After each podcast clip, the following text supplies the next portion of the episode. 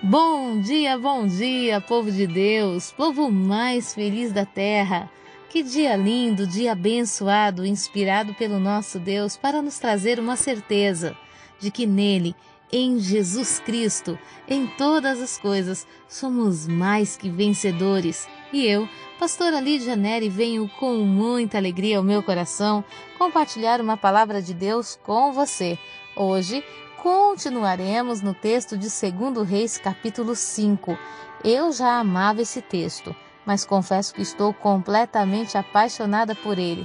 Quantas revelações poderosas Deus tem trazido a nós nos últimos cinco dias! E sei que, como a palavra de Deus é infinita, quantas outras estão aqui escondidas.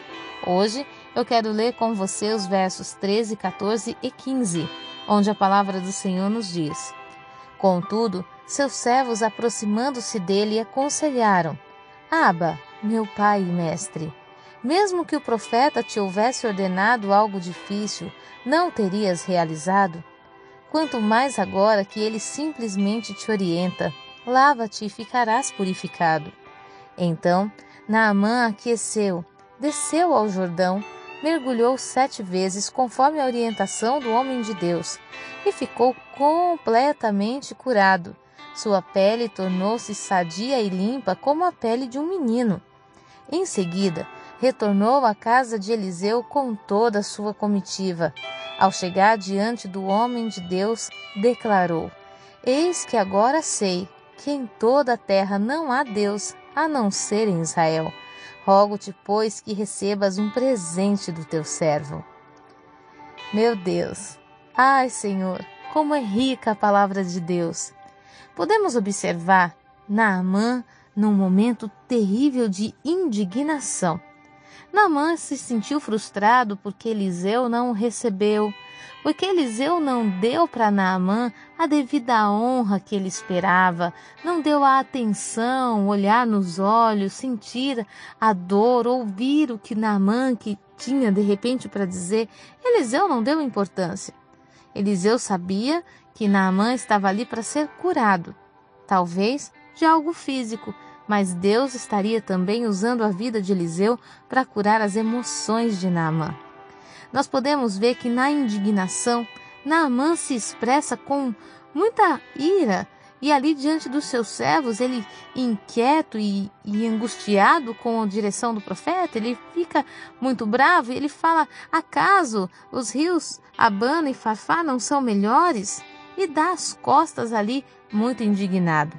Mas a palavra do Senhor nos diz que os servos de Naamã aconselharam ao seu senhor. Observe os servos aconselhando o seu senhor. E uma coisa me chama a atenção. O texto, como é colocado, me faz entender que Naamã era um homem muito bom, muito querido pelos seus servos, pois os servos chamavam Naamã de Aba, meu pai e mestre. Olha o, o amor desprendido de Naamã pelos servos. Aba, meu pai e mestre. Eles dizem: mesmo que o profeta te houvesse ordenado algo difícil, não terias realizado? E aqui eu quero começar a ministrar a sua vida.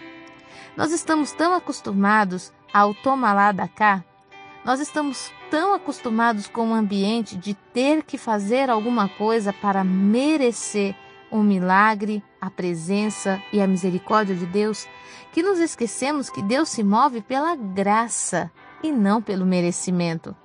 Deus se move pela misericórdia e não pela nossa capacidade de conquistar alguma coisa celestial. Nós podemos ver os servos dizendo a Naamã: se o profeta tivesse te ordenado algo difícil, você não realizaria? E por que não realizar algo tão simples? Às vezes você está com um problema imenso na sua vida você chega na igreja, você conversa com o pastor e você acredita que o pastor vai fazer aquela oração de fogo, aquela oração assim que quando terminar vai cair um para um lado e o outro para o outro lado e que vai ser aquele mover tremendo. E de repente o pastor simplesmente olha para você e diz: Filha, fique em paz, vai dar tudo certo. E você sai dali tão indignado porque você esperava que fosse de outra forma, mas não foi.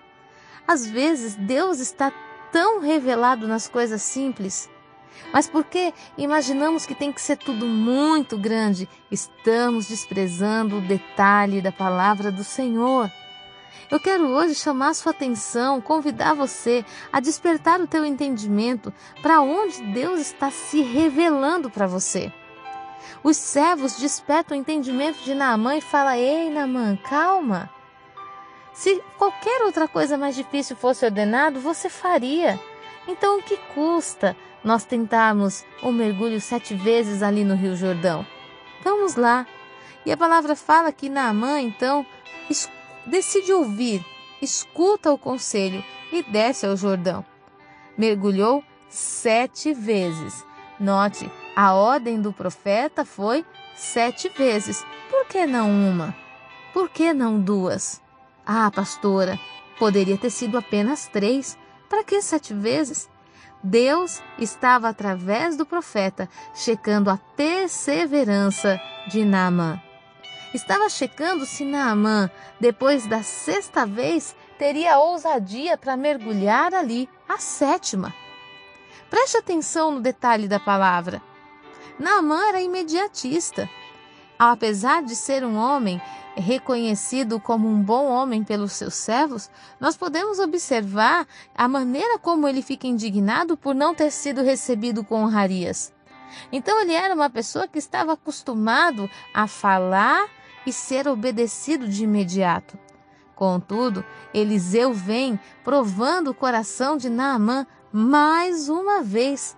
Antes da cura no físico, Deus tinha curado o seu, o seu espírito e a sua alma, para depois então essa cura se manifestar no corpo. Quando o Senhor, através do profeta Eliseu, dá uma ordem para que ele mergulhe sete vezes, o Senhor estava provando a perseverança. E hoje eu venho te dizer: onde está a tua perseverança? Ah, pastora, eu já orei uma, eu já orei duas, três, eu já fiz campanha, eu já jejuei, pastora. Ah, pastora, você não sabe quantas coisas eu já fiz por essa situação para que ela mude e ela não mudou. Ei, já chegou na sétima vez? Já mergulhou sete vezes profundamente na presença do Senhor? Já mergulhou sete vezes no altar de Deus, ao ponto de ter a certeza que você molhou todos os pontos do seu corpo, inclusive as pontinhas do, do seu cabelo? ah, pastora, eu só molhei o pé um pouquinho. Pois é, a palavra fala que era para Naamã mergulhar. Você se atentou nesse detalhe? Mergulhar, orar, chorar, se derramar, declarar diante de Deus com uma certeza que você confia, levar a situação na presença de Deus na certeza que nas mãos do Senhor está o milagre que transforma isso tudo. Que quebra esse cenário de morte, que quebra esse ambiente de medo. Naamã estava com a chave na mão. Qual era a chave, pastora? Perseverar e mergulhar sete vezes. Quantas vezes na nossa indignação nós falamos: Eu não vou orar mais. Ah, eu estou cansada. Eu orei, eu busquei e não tive resposta. Às vezes, Deus vai deixar para responder só no último dia, só no último instante, aos 11h59 do dia anterior. Mas Deus responde. Se Ele disse que hoje Ele tem milagre para a sua vida, Ele tem. Nós podemos observar na palavra os servos dizendo: Se você mergulhar no rio, segundo a direção do profeta, o risco que você corre é de ficar limpo, purificado. E foi exatamente isso que aconteceu. A importância de quando você está perto do teu patrão, de quando você está perto do teu esposo, quando você se aproxima de alguém que de certa forma pode ser sua gerência, alguém que tem autoridade sobre a sua vida. Qual tem sido o teu comportamento diante dessas pessoas? Olha a importância desses servos. Eliseu liberou uma palavra, mas os servos foram responsáveis por fazer Naamã acreditar que aquela palavra poderia sim, sim vir do trono de Deus. Aí eu te pergunto: Você está vendo o teu patrão enfrentando tantas lutas, guerras no casamento. Você está vendo que alguma coisa está muito séria e está acontecendo.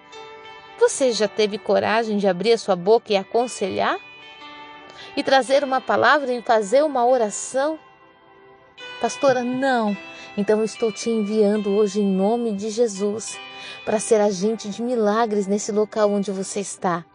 Eu estou te enviando em nome de Jesus o Cristo, poderoso que te encoraja para essa missão. Você precisa abrir a tua boca. Olha o papel fundamental destes servos. Muitas vezes você está deixando que a posição dos outros te intimide. Muitas vezes você está achando e permitindo que, porque alguém tem um salário maior que o seu, você não tem nada para acrescentar na vida dessa pessoa, porque alguém estudou um pouco mais que você, a tua simplicidade não é suficiente para acrescentar algo na vida de alguém. Só que eu venho te dizer, minha amada, eu venho falar contigo nesta noite, nesse dia, nessa manhã, eu venho ministrar a tua vida nesse momento que você está ouvindo esta palavra. Eu quero te dizer em nome de Jesus Cristo. Abra a tua boca, seja encorajado, porque Deus vai te usar para fazer aqueles que não estão vendo possibilidade do milagre enxergar a direção e viver uma saída e viver um milagre poderoso em Deus. A palavra fala que assim que ele fez o sétimo mergulho, ele foi curado, completamente restaurado. E aí sim, ele volta na casa de Eliseu e neste momento então Eliseu o recebe. Sabe o que eu quero te dizer? Eu quero te dizer em nome de Jesus. Eliseu não recebeu Naamã para impor as mãos sobre ele e dizer: seja curado. Mas ele recebeu Naamã quando Naamã estava disposto a declarar que o Deus de Israel também era o seu Deus a partir daquele momento. Às vezes, estamos tão preocupados com o milagre que tem que acontecer, esteja preocupado para o momento em que essa pessoa que você tanto tem orado vai te procurar para fazer a confissão de fé. Deus fez promessas que você e a sua casa serviriam ao Senhor. Deus fez mais uma promessa: que se você cresce, você veria a glória de Deus. E eu profetizo hoje em nome de Jesus que você e sua casa serão reconhecidos como o povo mais feliz da terra. A cura chegando, a libertação chegando, restauração de Deus sobre a sua vida. Deus está te transformando em nome de Jesus Cristo. Está marcando a sua vida para um novo tempo, uma nova história cheia, recheada de vitórias em nome de Jesus.